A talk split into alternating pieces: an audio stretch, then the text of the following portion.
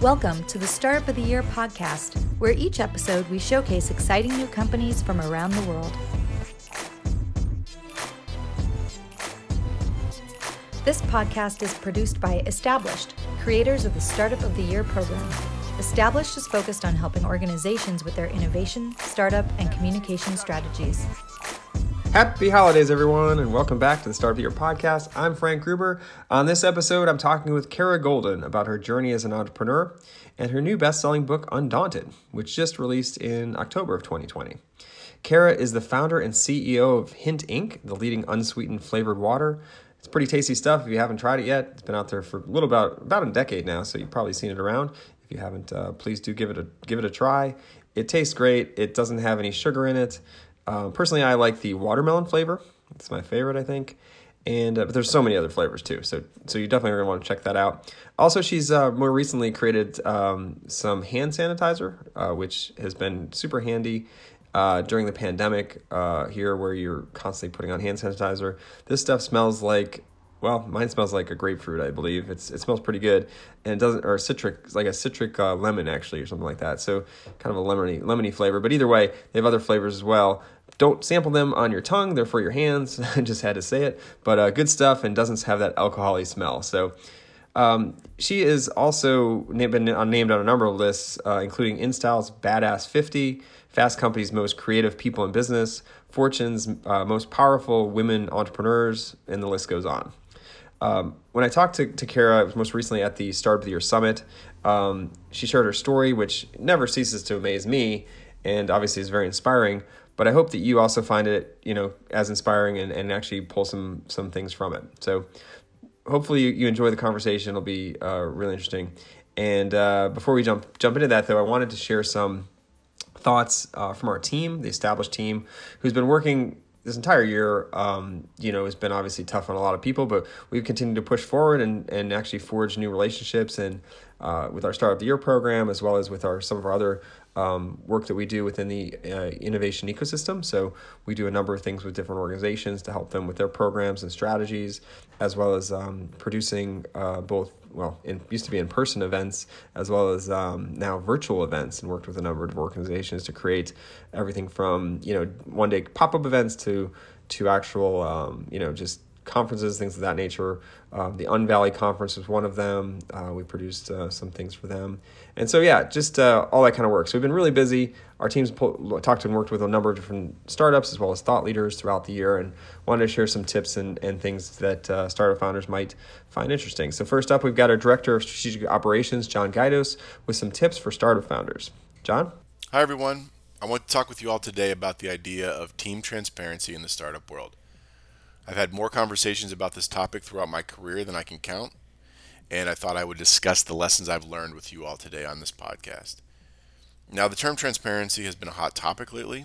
In fact, in almost every employee survey that I've been involved with over the past few years, um, they've addressed transparency in one form or another.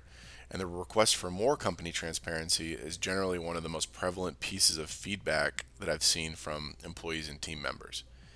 And look, who doesn't want transparency? I think we all do. And it makes us feel uh, more important within the company and also helps us make personal decisions that can affect our careers and just our future in general. But for a company or someone in a leadership position, too much transparency can be detrimental to the morale of the team or can cause unwanted turnover issues should the company be going through a rough patch which I think we all know as startup founders um, can come and go on a daily basis. So, my words of advice be cognizant of how much information you disclose to your team and the potential repercussions of the information you are sharing and the timing of the disclosure of that info.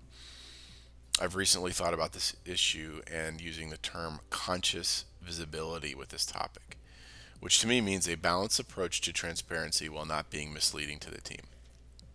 As I always say, there needs to be an adult in the room, even if that burden can be difficult for the leaders of the company at times.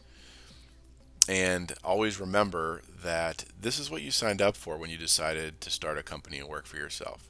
Some days are better than others, and on occasion, you do in fact have to be a leader and lead your team. That's all I have for today. Now back to you, Frank. All right, thanks, John. Next up, we've got Rich Malloy, our VP of Engagement at Established. Um, he's got some tips for tips for startup founders with a segment called the VC Minute. Hi, this is Rich Malloy with Established Ventures, bringing you the VC Minute. Quick advice to help startup founders fundraise better. Let's talk about one word you should never say while fundraising conservative. Your pro forma financial statements are not conservative. Your revenue projections are not conservative. They are complete fabrications, and that's okay. The point of your pro forma financials is not to accurately forecast how you get to 10 million MRR by year three. The purpose is in the name. Pro forma is Latin for for form, as in something done for the sake of doing it. Whether or not I believe you're going to get to 10 million MRR by year three is beside the point. The point is in the exercise of doing it. I want to see where you think that revenue is coming from, what your cost of sales is. Is that realistic? What's your staffing plan? How are you going to spend the money? Show me how you get from here to there, and then let me better understand the drivers of your growth. When you say your projections are conservative, it says two things to me. First, it reinforces the fact that you haven't done this before, you haven't been through this process before, or else you wouldn't say that. And second, if they're conservative projections, why are you presenting them to a growth investor? Show me your aggressive projections. The lesson here is that you don't need to label them at all because you've already done so. They are pro forma. They should reflect the growth that you expect to achieve to hit your milestones in order to raise your next round of funding. That's all for the VC Minute. Back to you, Frank. Thanks, team. Great tips as always. And uh, wanted to invite everyone that's listening to get involved with, with our programs, not just the Startup of the Year program, but as I mentioned, uh, we work with other organizations on their programs as well. So to find out more about those, as it's always changing, we're always you know continuing to work with new organizations. Um, go to www.established.com us forward slash programs. That's www.established.us forward slash programs. And in any web browser, and you should find a little area where it says get notified. You can sign up for more. You can learn more about the, some of the programs that are currently available and uh, learn about new startup opportunities that will be popping up as they do. And uh, lots of new things happening in the ecosystem around the country, and we're continuing to work with new partners. And uh, so there could, could be some new things throughout the year. Finally, uh, we're still offering a free domain thanks to our partnership with .us, uh, free domain on us, if you will. Um, so go go to uh, est.us forward slash summit dot or sorry est.us summit us and you can register right away to get a new domain um, so if you have an idea you've been sitting on or you just thought of something or wanted to create a, a shorter extension for your existing business or a different extension with us domain you simply go to est.us forward slash uh, Summit US, and you should be able to get that domain right away. Um, it's free, so go check that out uh, and get that going right away. Okay, now let's listen in to our conversation I had recently with Kara Goldin from Hint Inc. Can you share um, your story about after coming out of college, what your kind of path and you know trajectory was with with um, how you were going about getting a job? Because it's very interesting. It kind of shares an important quality of persistence and uh, your no fear attitude. Yeah, so I, I was graduating from uh, ASU and I had, I back up a little bit when I was at ASU, I was a journalism major and I was really like kind of afraid of finance. Like i just it, it, was it was something that was super daunting to me and and so i took that time while i was in school to take some finance classes and what i found was that if i read the wall street journal every day and also fortune which um, at that time was every couple of weeks uh, i would you know have these questions and i would actually go to my professor and and talk to him about things that I just wasn't clear about or didn't understand. And so when I was graduating from school, I just thought, wow, I, have learned so much from reading, you know, these publications. Maybe I can go and get a job there and actually write because I was journalism major. And so I, um, you know, wrote a letter to the managing editor of Fortune magazine, um, this gentleman, Marshall Loeb, and said, I I'm graduating from school. I'd, I'd love to get a job with you. And, you know, he wrote me this very nice, like, dear college student. Um, I think he actually said Kara, but mm-hmm. he said, dear college student, this isn't, you know, no openings right now, but definitely if you're in the New York area, um, let us know and and maybe we can meet.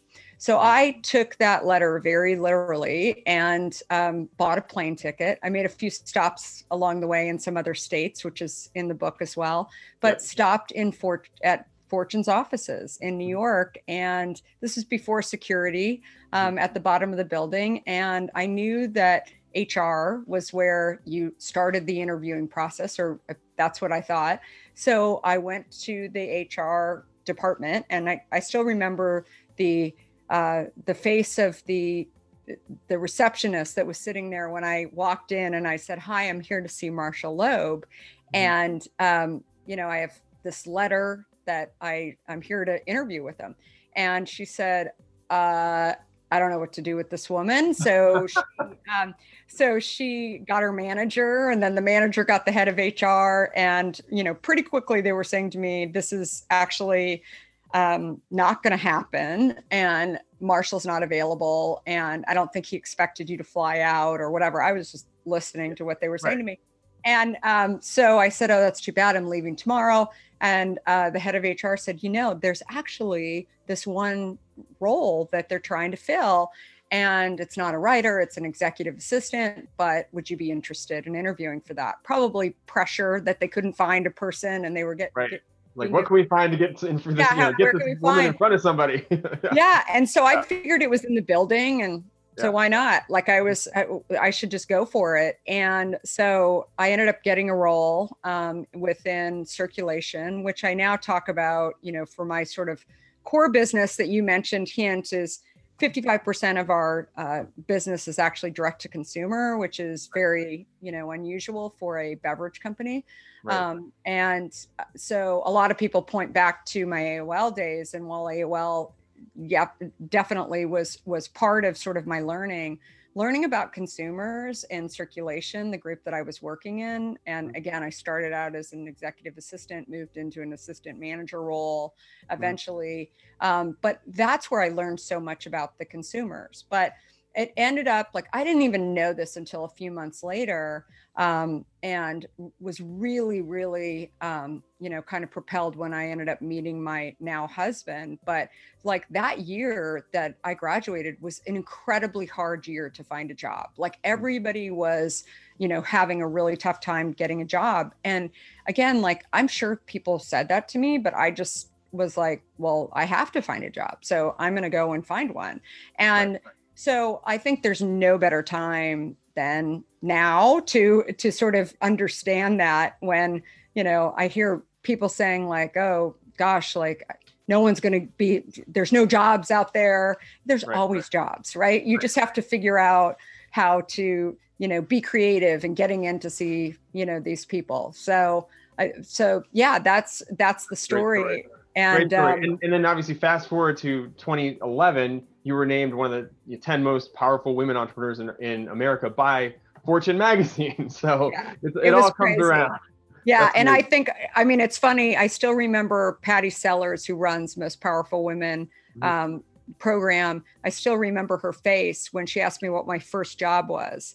And she was doing a, she was doing an editorial um, brief on, on Hint and mm-hmm. starting hint and and i said i i actually worked in this building. And uh, she said what did you do? And she just was like dying. I mean it was it, she just couldn't believe that i actually started there. So again i think you know it just it also creates you know a great story too yeah. where people like along the way i think people have also uh, remembered those stories. And part of the reason why i really wanted to write it down and you know to share some of those stories because I think there's a lot of lessons in there. Um, mm-hmm. What this book isn't is a one, two, three, this is how you're going to become an entrepreneur. But I've mm-hmm. always felt that through stories and other people's stories, I've been able to really think about how I get through tough things because everybody's situation is different. It may seem similar, but it's a little bit different.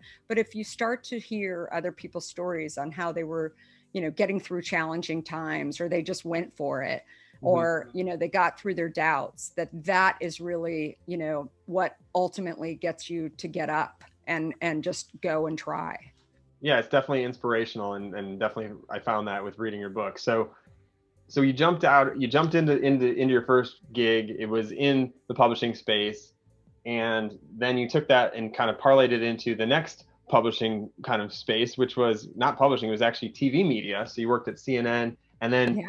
and then jumped into the next kind of media space, which was um, you know the internet, which you know you were in at 2Market and uh, which turned into AOL um, those various media and, and, sales roles obviously are are all kind of as progression of media is kind of changed. It seems like you were kind of riding that wave.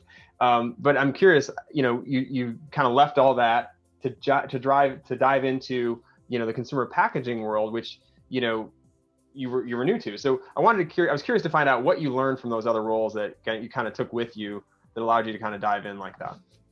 You know, it, it's interesting. It's always like almost more fun to look back in the rear view mirror and see right. kind of what you've learned rather than when you're in it. But I think clearly um, culture for me was like something that I, you know, when I was going to go and build my own company again, like I call myself an accidental entrepreneur because I didn't even know I was going to go and start my own company. I mean, I right. didn't leave AOL to go and start my own company. I, mm-hmm. I really, you know, found that it was really a place where I was at that point. And I was having kids. I had three kids at the time, and and um, and that's kind of you know we'll get to that probably in a minute. But I think you know from from the culture when I look back at you know Time versus CNN versus you know my first Silicon Valley experience and. Right you know, with three guys and a in not a little better than a garage. I mean, we had a small office in San Mateo.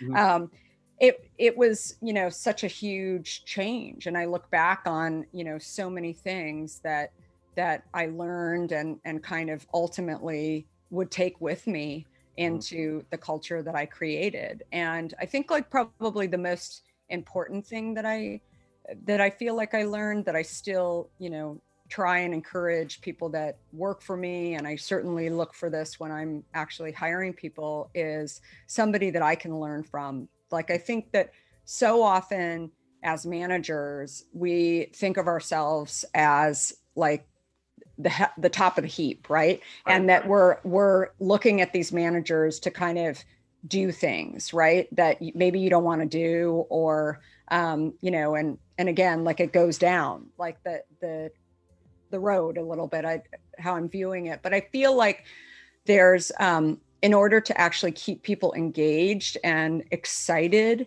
um, mm-hmm. the, that the thing that i've learned is that you hire people that actually know something that you don't and i really believe that at every single level that you know it's it's to make sure that you can actually get keep retention and you know keep people engaged mm-hmm. like you can't have people sitting in these roles and not learning. And so I'm constantly like asking people the question, which is kind of weird when you um, have never heard this before. But I, I will always say to our managers and final sign off on on hiring people, I'm like, are they are they smarter than you, or what do they know that you don't know?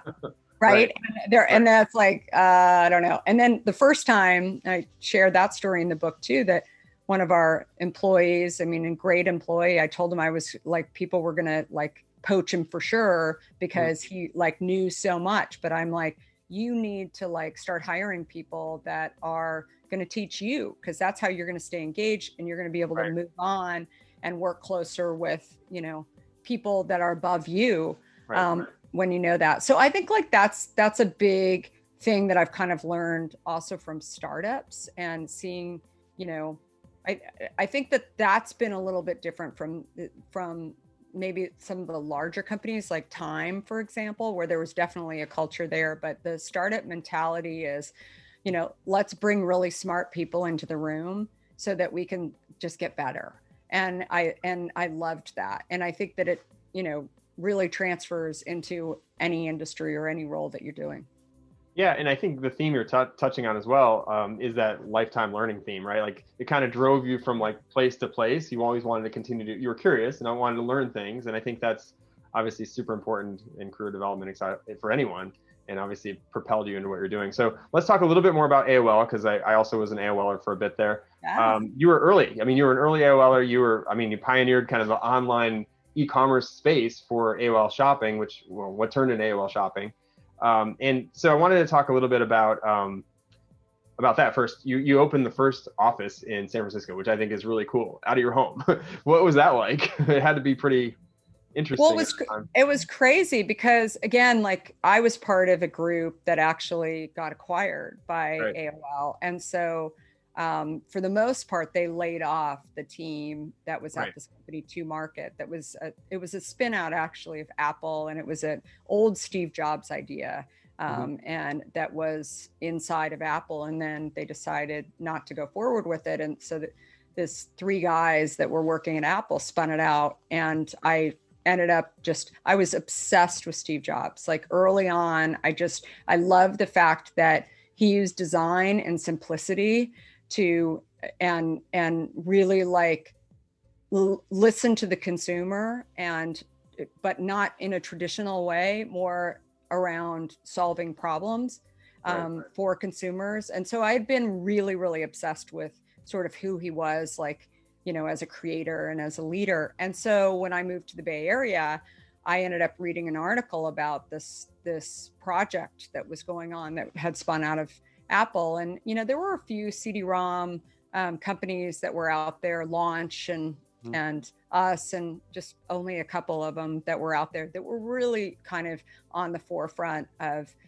of e-commerce and you know for those of you who are too, too young to remember i mean the key reason why it was important to actually put it on a disc was that you know we didn't have like broadband right? Like we were there was no internet. There was no internet right? And so you know it was kind of brilliant. Steve um, had this idea that to actually put it all onto a disk and then just tell the consumer to just keep hitting update on your computer. And so this stuff all went onto your hard drive but most consumers had no idea what it was. Right. And so um so anyway when they ended up um, when i joined them my task was to build out shopping they had a few retailers on there before i got there but um but basically you know i just thought like my job was kind of dreamy. Like, first of all, I join and, you know, I've got experience from Time and CNN and I care about like actually selling people stuff and then getting money. And I walk into this, they had no revenue model at all. Right. And so I was like, you know, you at least have a revenue bottle Maybe you like discount it or something, but you at least have some sort of rate card to go off of. Otherwise, you're, you know, it's hard to go from zero to something because people right. feel like now you're charging, you know. And so right. I brought in that whole concept. So basically, AOL was um, an investor in our company. And when I um, had joined, they were like, How are you guys getting the gap and all of these different retailers, J. Crew? And I'm like, I don't know. I just pick up the phone and call them and we right. figure out how to make this thing work. And and so um, so they acquired us you know primarily because of the relationships that we had with the partners which was the group that i was running so they laid off pretty much our whole team um, except for a few of us. And the deal was that because i was going to retailers and traveling all over the country that i was able to keep my job. Um, and so i was traveling san francisco to um, at that time Dulles um, and and you know we had just moved they had just moved from Vienna over to Dulles and then opened up uh, the New York office as well. And um, and then San Francisco they started to build up the team a little bit more and you know they had ad sales out here and whatsoever and you know different a few different groups that was working out of there and so um, so yeah i mean it was crazy it was crazy to kind of you know be on the forefront i can't actually say that i was there very often at the mm, office because i right. was you know my role was to kind of go to these retailers offices and really kickstart them you know mm. and and move them you know into uh into the real world of shopping online right really interesting stuff now there was one kind of funny um, or amusing benefit of having that that aol office uh, it sounds like you got a lot of mail. What, what t- tell us a little bit more about what what arrived at that office. Yeah, well, um, I mean, it's it's interesting. That actually came to um, well, even before we built the office in downtown San Francisco, which I mm-hmm. actually ended up finding for for AOL, and and I had my home office in San Francisco, right. and that they used like on letterhead because I think I was the only one there um, in San Francisco at the time, and so uh, they used to send us all kinds of stuff like umbrellas and t-shirts and jackets and all kinds of stuff. So I would get like these like pallets of of umbrellas that said AOL on them, and I kept calling and emailing right. and saying, "Hey, listen, I'm just like a person. Like I'm I'm a you're the you one person. I'm a VP out here, but I just like I have a remote staff all throughout the country, and I don't like I can't bring like giant umbrellas on a plane, you know, whatever, eh, yeah. to go and see my clients. And so um, finally, when we ended up moving out of that place, I mean, the the running joke was like we would say to people, okay, well, if you spend in our garage sale X number of dollars or buy three things, we were laughing through the entire garage sale. We're like, we'll throw in an uh, AOL umbrella and or like we had fossil watches too. Like we were wow. like got fossil watches, you know. And mm-hmm. anyway, we were we were cracking up. It was so funny. And I just I mean, I felt bad initially, and then I'm like, I have called and told them so many times, and mm-hmm. now I'm just expanding the brand. So Yep, that's pretty funny. I mean, you had more umbrellas and watches than you could you could really use at that point. Totally. It was hysterical. Yep. All right. So let's let's talk a little bit more about AOL and then jump into your current company. Um, hint. So you, you you there was some turning point within AOL that kind of pushed you in, into the into that kind of becoming an accidental entrepreneur. Um, it was a particular surprise. It's particularly surprising to me because of the way that you know AOL was when I was there, uh, which was in 06 and, and beyond, was a very friend, family friendly place. And, and obviously on the East Coast, they had childcare and on campus, they had lots of family events it was there were a lot of families, you know, that, or people that, that had families that worked there. Um, but you were there in, in 99 and, and 2000 and um, you you left to have your first child and then came back and something happened. Can you share a little bit about that experience and how that kind of was a tipping point? Yeah, and you know, I think it it just speaks to uh, you know a lot of people don't really understand that you know the 90s and the early 2000s was just you know super crazy in tech. I mean, there weren't that many women. Um, I mean, if you think that there are a few women now, I mean, there were a lot less, you know, women that yeah. were actually working and especially at sort of VP and above levels. And so, um, you know, I wanted a family and I, you know, people had, uh, clearly had families at AOL at the time, but I think like the biggest challenge was um, when I ended up taking maternity leave, and um, I ended up having a an emergency C-section um, and ended up having to take a little bit more time. And the laws were sort of like fuzzy as to how long. Like we didn't have the state laws, you know, as locked down as they are today around what you can and can't do. And again, like I look at, you know, sort of that time as um, as one where I also talk about it as like I'm I'm not angry about it. I think what mm-hmm. what I was really trying to, you know, chat about was that it was it was like the wild west of like right. nobody really knew like what should happen when women go on maternity leave and if they have like an emergency you know as i did like you know what exactly happened so when i showed up after coming back from um, six months leave when I showed up, my office was gone.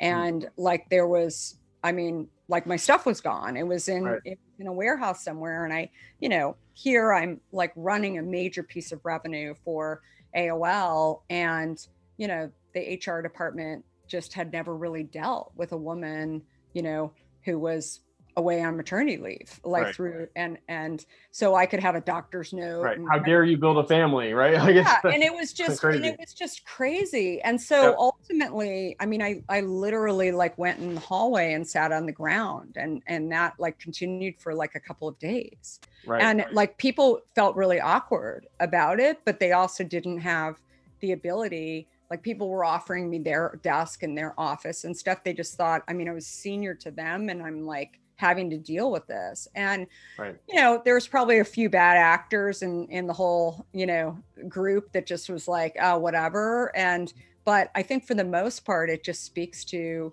you know how as we're building this entirely new industry there was just this you know group of people around you know really like family rights that were right. that they, it was just beyond clueless and and i think for me um, that was a point where I, I just thought like here I've built something pretty significant and I really want um, you know to continue to do that but I'm not sure this is the place for me. And again I think it just goes back to culture and things that I saw were done right um, things that I saw were frankly done wrong. And I just and I felt like you know when you're when you're building the airplane while flying it, which I think is very much what AOL did. I, I also, you know, share that I'm not sure that somebody as high as like Steve Case even knew what was going on. Right. You know, that there was just, and I think that's really hard when you go through, you know, hyper growth in a company and build that fast. That's the danger, right? Where you're, you know, you've got to have people, amazing people in HR that are kind of watching this sort of stuff and, really recognizing, you know, if you've got a female who actually wants a family who is, you know, who's coming back from maternity leave, like don't take her office away. Like right. actually like, yeah. you know, don't have her sitting in the hallway. Like things right. like that were just, you know, completely um, you know, foreign. And and I wouldn't say that that was going on in every single tech company at the time, but it mm. was um, you know, it clearly was that way at AOL. Right. Really interesting. Obviously, there's been a lot of change in um, in the industry um, since yeah. then. So I'm obviously happy to see that. We're seeing even um, parental leave, which is uh, there's some folks that are pushing for that as well uh, across the board. So definitely interesting to see, and and obviously it's getting um, not as tone deaf to what the situation is anymore. Totally. Uh, okay, so let's move on. You you went so you took some time off after AOL in in 2012. 2000, year 2000. Um, you you left and, and built a family. Um, and what spurred you um, to want to start Hint Water? Yeah, so I I took a couple of years off, which is also kind of a you know not the thing to do that you're supposed to do, but I really felt like I was um, you know going to spend time with my family. I had three kids at the time, and um, and I didn't want to have a role that I was traveling so much. The United Airlines pilot knew me every time I got on the plane, which I thought was frightening, and I thought like that doesn't need to be that way. And and um, and Silicon Valley was growing, so I just thought I can find something here where closer to home where I live, and so um, I was interviewing for different tech jobs, um, but was also kind of feeling like um, you know, if 9/11 happened and right. I and I think for me it was a wake up call to, you know, kind of think about if I'm doing something, does it really make a difference in some in some way? And I wanted to do something that did make a difference. And I kept thinking that that was like maybe a nonprofit. Um, I looked around at nonprofits. The problem with nonprofits, at least the ones that I was interviewing with, were they just kind of moved slowly and i felt like at aol we were you know moving very quickly and building very quickly and that kind of wasn't necessarily the way things worked in in the nonprofits that i was speaking to. And so while i was kind of on these two paths like looking at tech and looking at nonprofits i decided i'm going to get healthy. I had gained a bunch of weight over the course of having kids. I had um, also developed terrible adult acne which i didn't even have as like a teenager and my energy levels were just like crashing.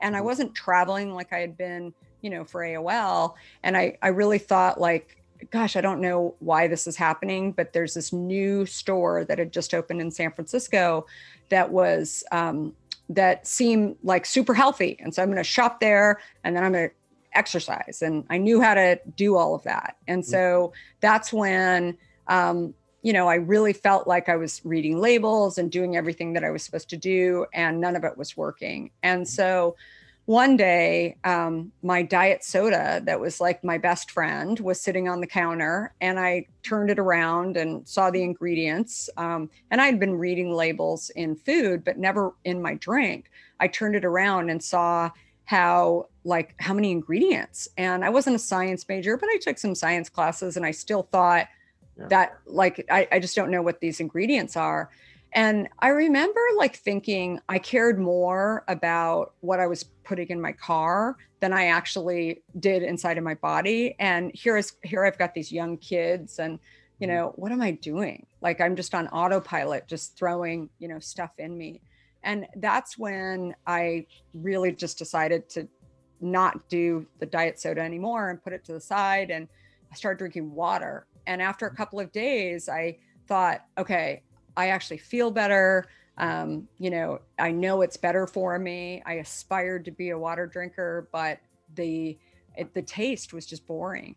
And so I started slicing up fruit and throwing it in water. And then, um, and then after two and a half weeks, I lost over 24 pounds. My skin totally cleared. Wow. And yeah, I mean, it was crazy. And my energy levels came back.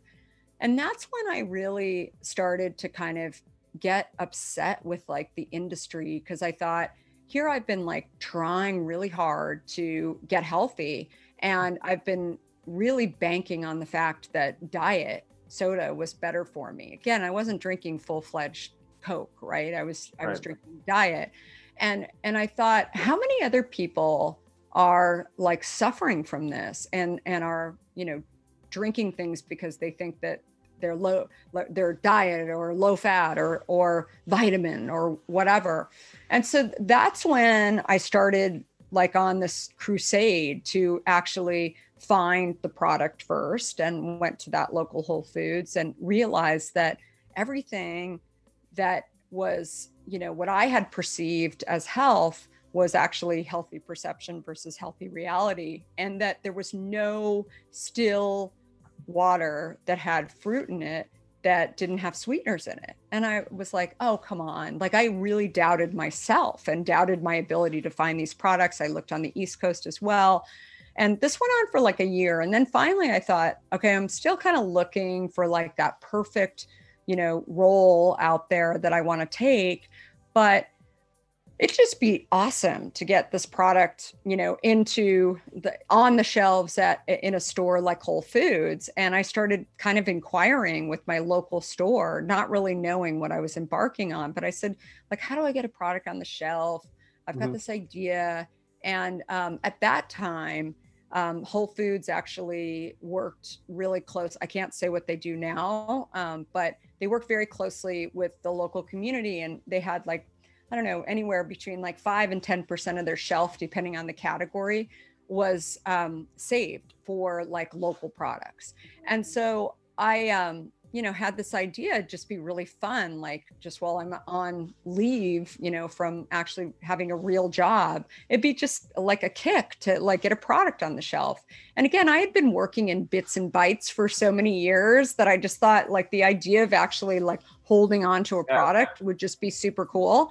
And, um, and so that's you know really how i came up with the idea um, i had no idea what i was embarking on i mean i really thought like okay, you get it into Whole Foods and then, you know, snap your finger and mm-hmm. you're done. And and so, you know, fast forward today, I mean, and a lot of what I talk about in the book too is just really the building of Hint and how many challenges. I mean, I had no idea not only were we building a company, but we were building an entirely new category.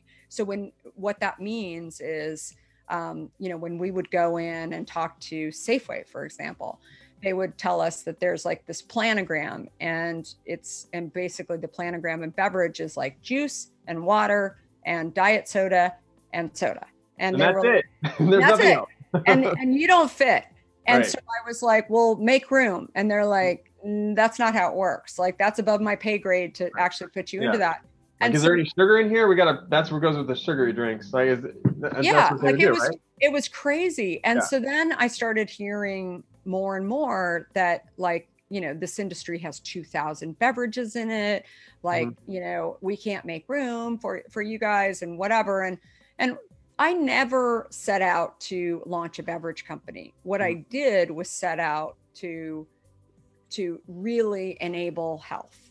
And Right. this was the vehicle, like the through water, because I felt like if people would start drinking water, Mhm.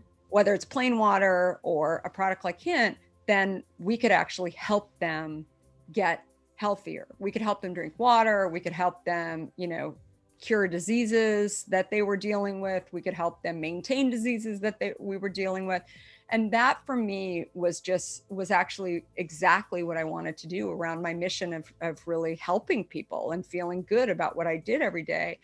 And and so you know we yeah i mean it, it's that was like the beginning of it and and i think i never really allowed myself and part of also what you know i talk about in the book is like i i really believe that if you tell yourself like all the reasons why you can't do something, then you won't do it. Right? Right. So the number of, and then you'll find doubters who will also be more than willing to remind you. I mean, I started this company with four kids under the age of six. And Mhm. like people would say to me, like, oh gosh, like, what's it like? Like, and, and I'm like, what are you talking about you know and it's like and you know you do what you what you've got to do and as i you know always say it's like sometimes it'll take you longer right, Right. to do it i wasn't in a hurry there were days when you know i wanted to go to playgroup and i wanted to you know be with my young kids and Mm-hmm. but the beauty of being able to start my own company too is that you know after they went to bed at you know 7 30 at night then i'd be back on and on the Right. computer and i think again that's more common today it wasn't you know when i started 15 years ago people weren't doing that kind of stuff and so Right.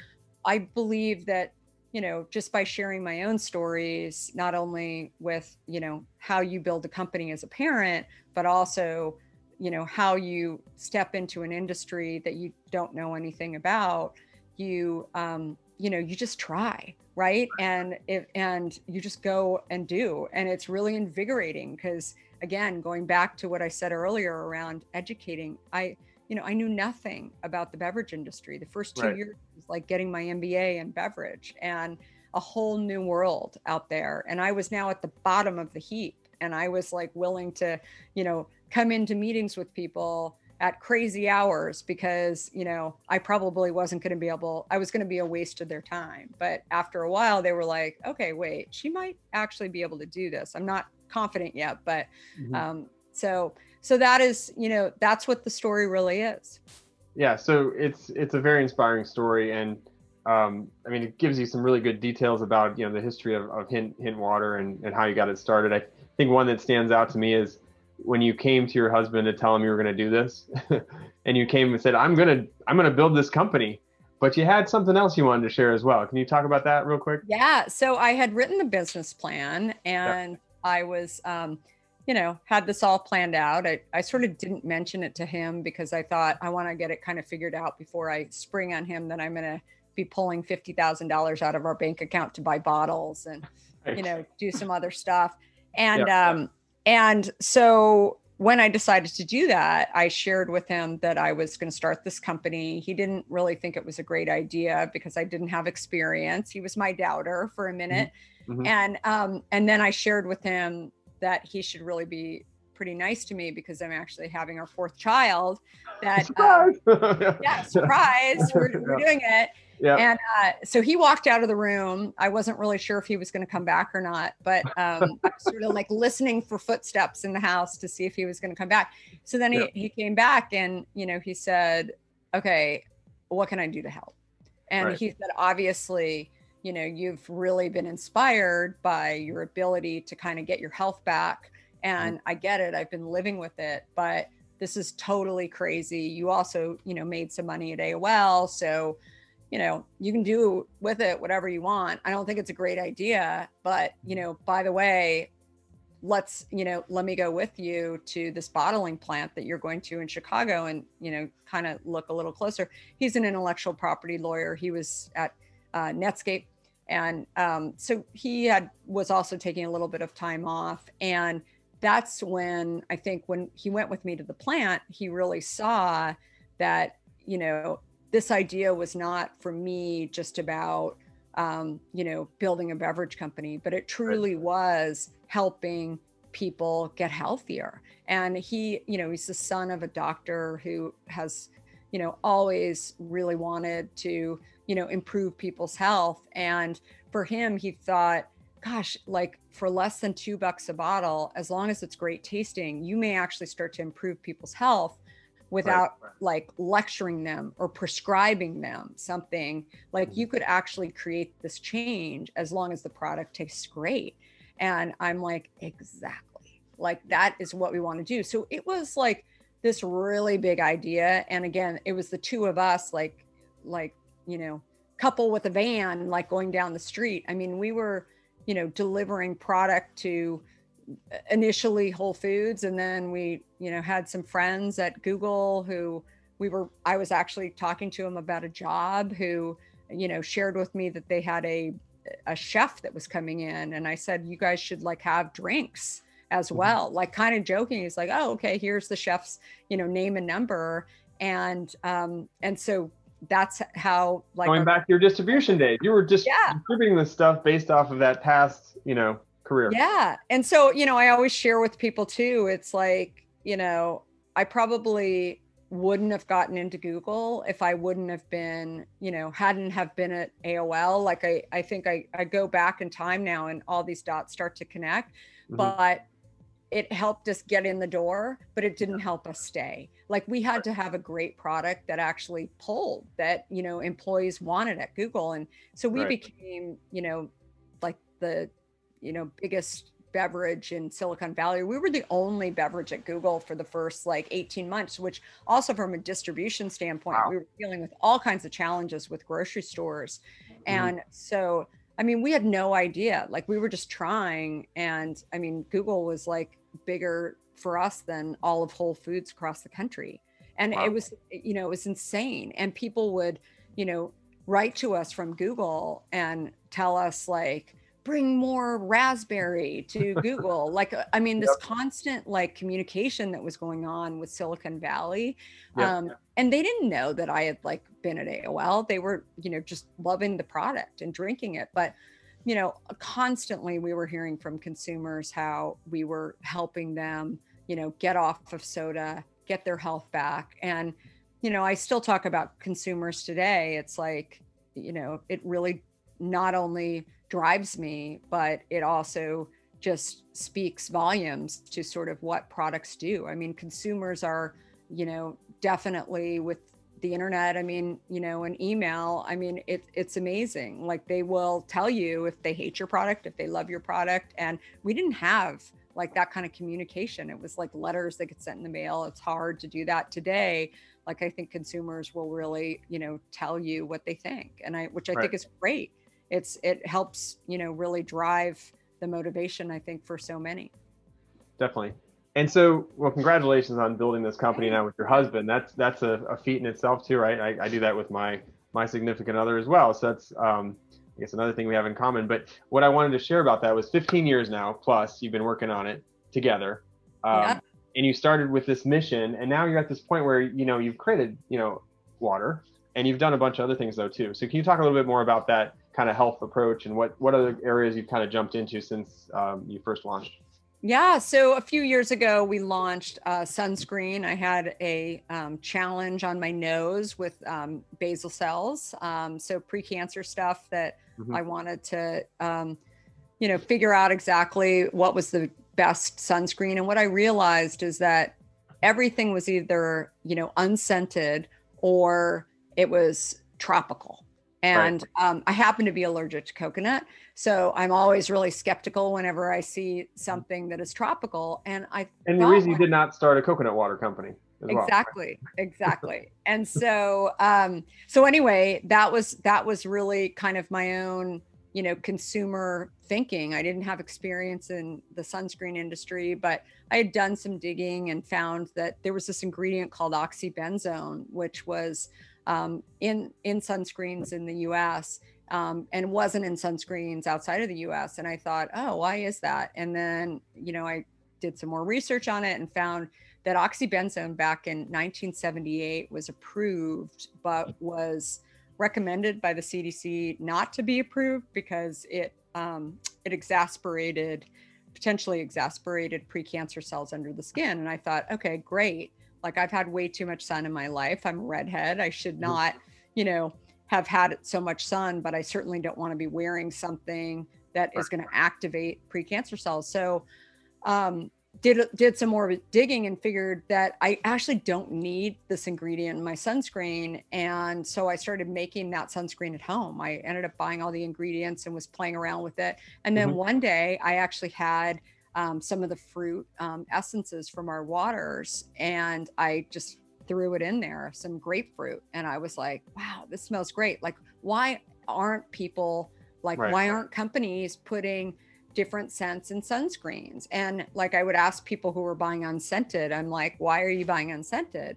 And they didn't know. They were like, you know, and and again, it's sort of my my distrust with like consumer products companies to Mhm. this point too. And going back to sort of my diet story, I thought, you know, we've all been like sold on like, you know, this whole concept of of unscented is better. Like I actually love scent. Like I, Right. I I love candles. I love, you know, I love smelling, you know, good scents. And so there's nothing wrong so long as you're actually doing the right thing. So I developed the sunscreen. A friend of mine told me it had to be approved by the FDA. And so I sent that in to actually get approval and we finally got it. And you know what was the most fascinating thing? We sold it on, we had just kind of, you know, been you know cruising away on our direct to consumer company at that point a few years in and we Mhm. decided to launch it in january our which is Oh, not prime time for for sunscreen but we had gotten the approval in december we thought what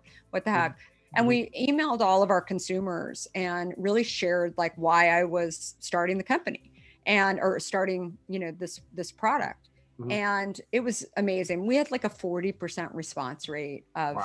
you know off of this email it was really crazy so it really spoke to the fact at that point that having this consumer connection that i didn't really realize prior to not doing direct to consumer was not available to me like here i was you know selling my products on the shelves at whole foods and Right. you know, target and starbucks and all these places they had all my data and my relationship with the consumers but i didn't know i didn't get like register data from Right. them so that was like the moment when i was really like ah that like this is the reason and and you know and ultimately we're just helping people get healthier. So since then since the sunscreen we've also launched um, deodorant um, the end of last year. Um, and that stemmed out of my realization that aluminum um, is in uh, antiperspirants. Um, Right. so my dad, who had a major impact on me, um, actually had Alzheimer's um, about Mhm. 10 years ago, passed away. I'm sorry. And, you know, when that happens to you, um, you know, you start to do research around like, what is this what crazy? What happened? Yeah, exactly.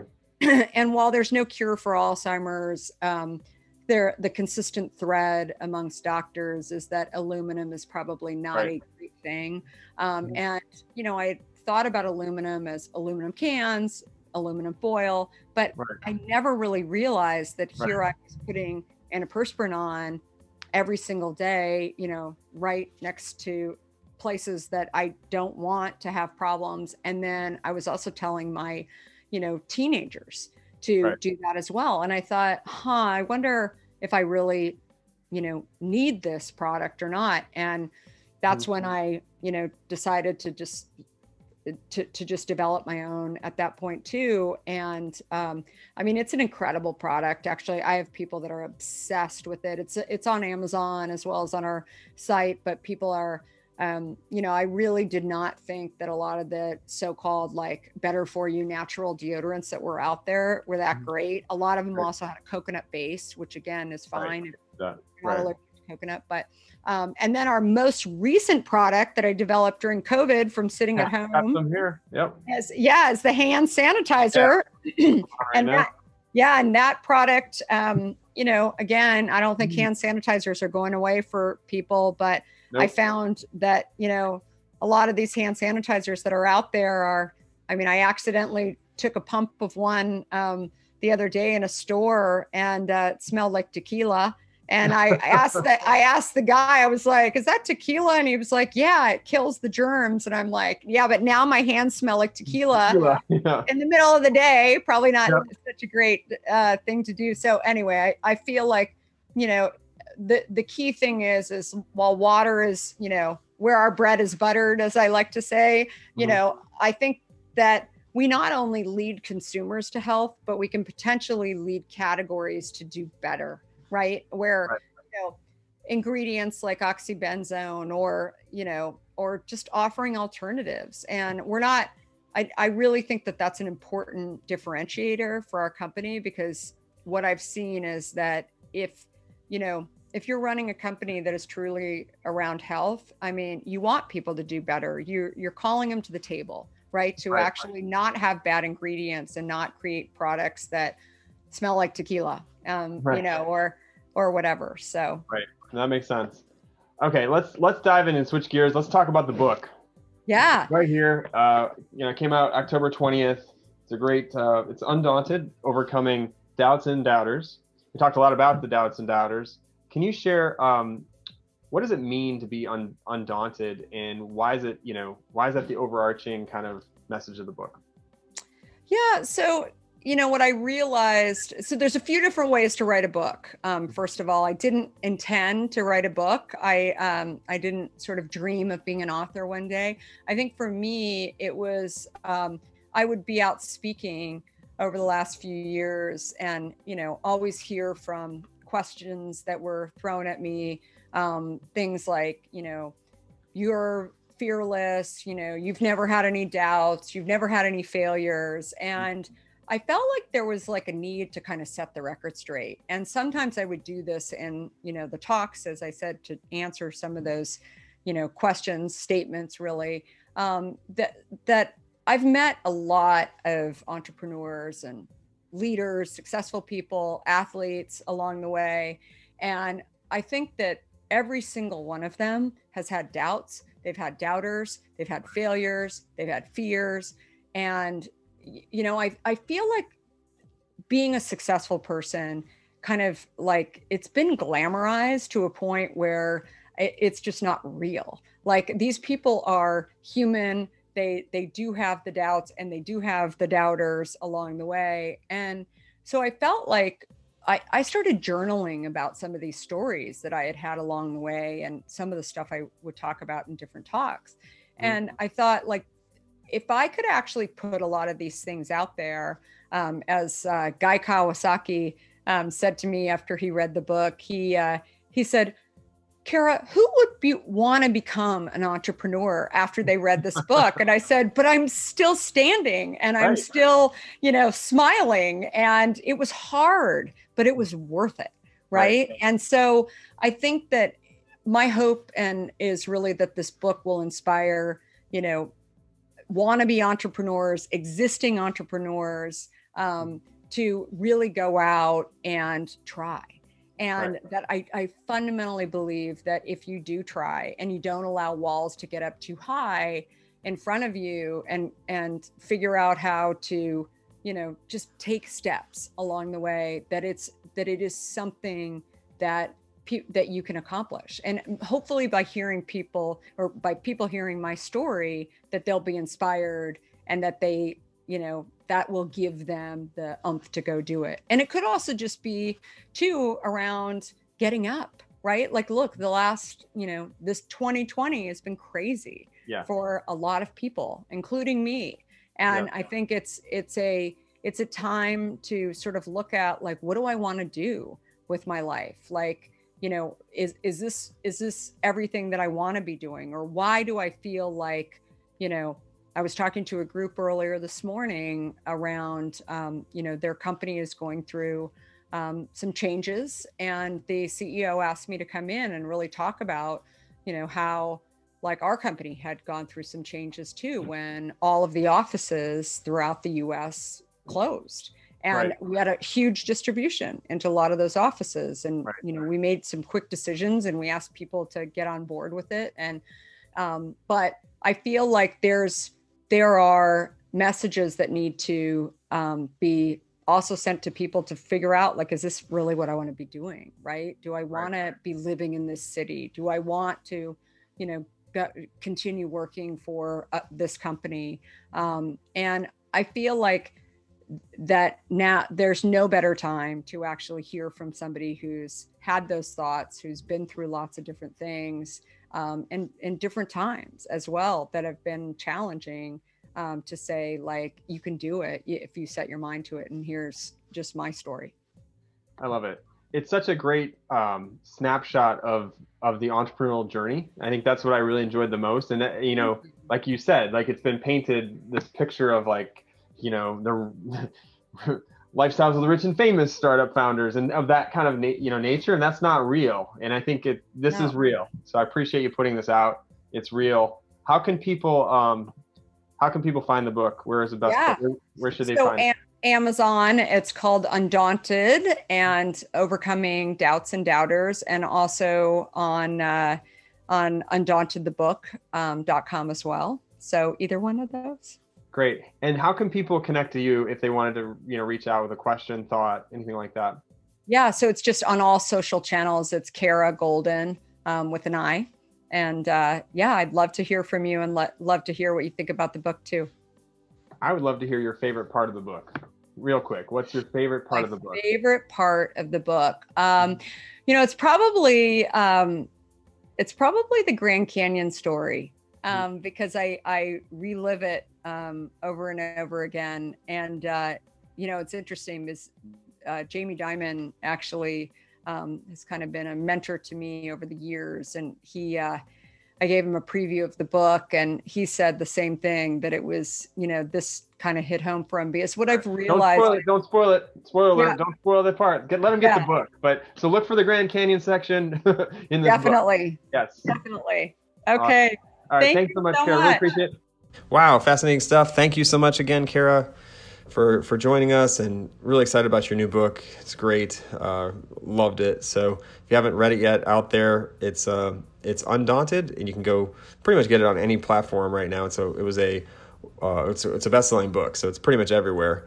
Uh, and you can also go check out karagoldin.com and uh, learn more about it there as well, as you mentioned. So um, grab your copy today and uh, definitely let us know what you think about it in your in the comments on our our podcast. So appreciate you all listening to the conversation today. And as we wrap up this episode, this wild 2020, as this probably is the last episode of the year, I hope you uh, enjoyed our, our podcast so far this year and uh, look forward to having you back next year. And hope you all have a wonderful holiday season. And uh, we'll be back with more uh, episodes of the Startup of the Year podcast.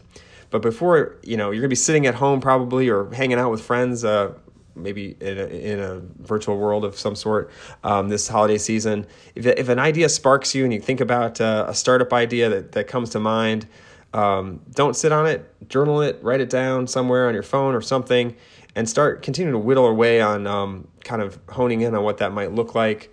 And uh, that'll be your first steps into actually starting up and and you know you don't want it to just sit on it so get get it started right away because today is the best day to start and you might have some of those days coming up now that you're freed up for the next few weeks potentially for for the holidays so hope you hope that helps you spark uh, some some thoughts or turn some ideas into action well, until, until next time, I'm Frank Gruber signing off. Happy holidays. Stay safe out there and be well. This is the Startup of the Year podcast. Signing off for 2020. Thanks for listening to the Startup of the Year podcast. Be sure to subscribe, and we'll be back with another episode soon.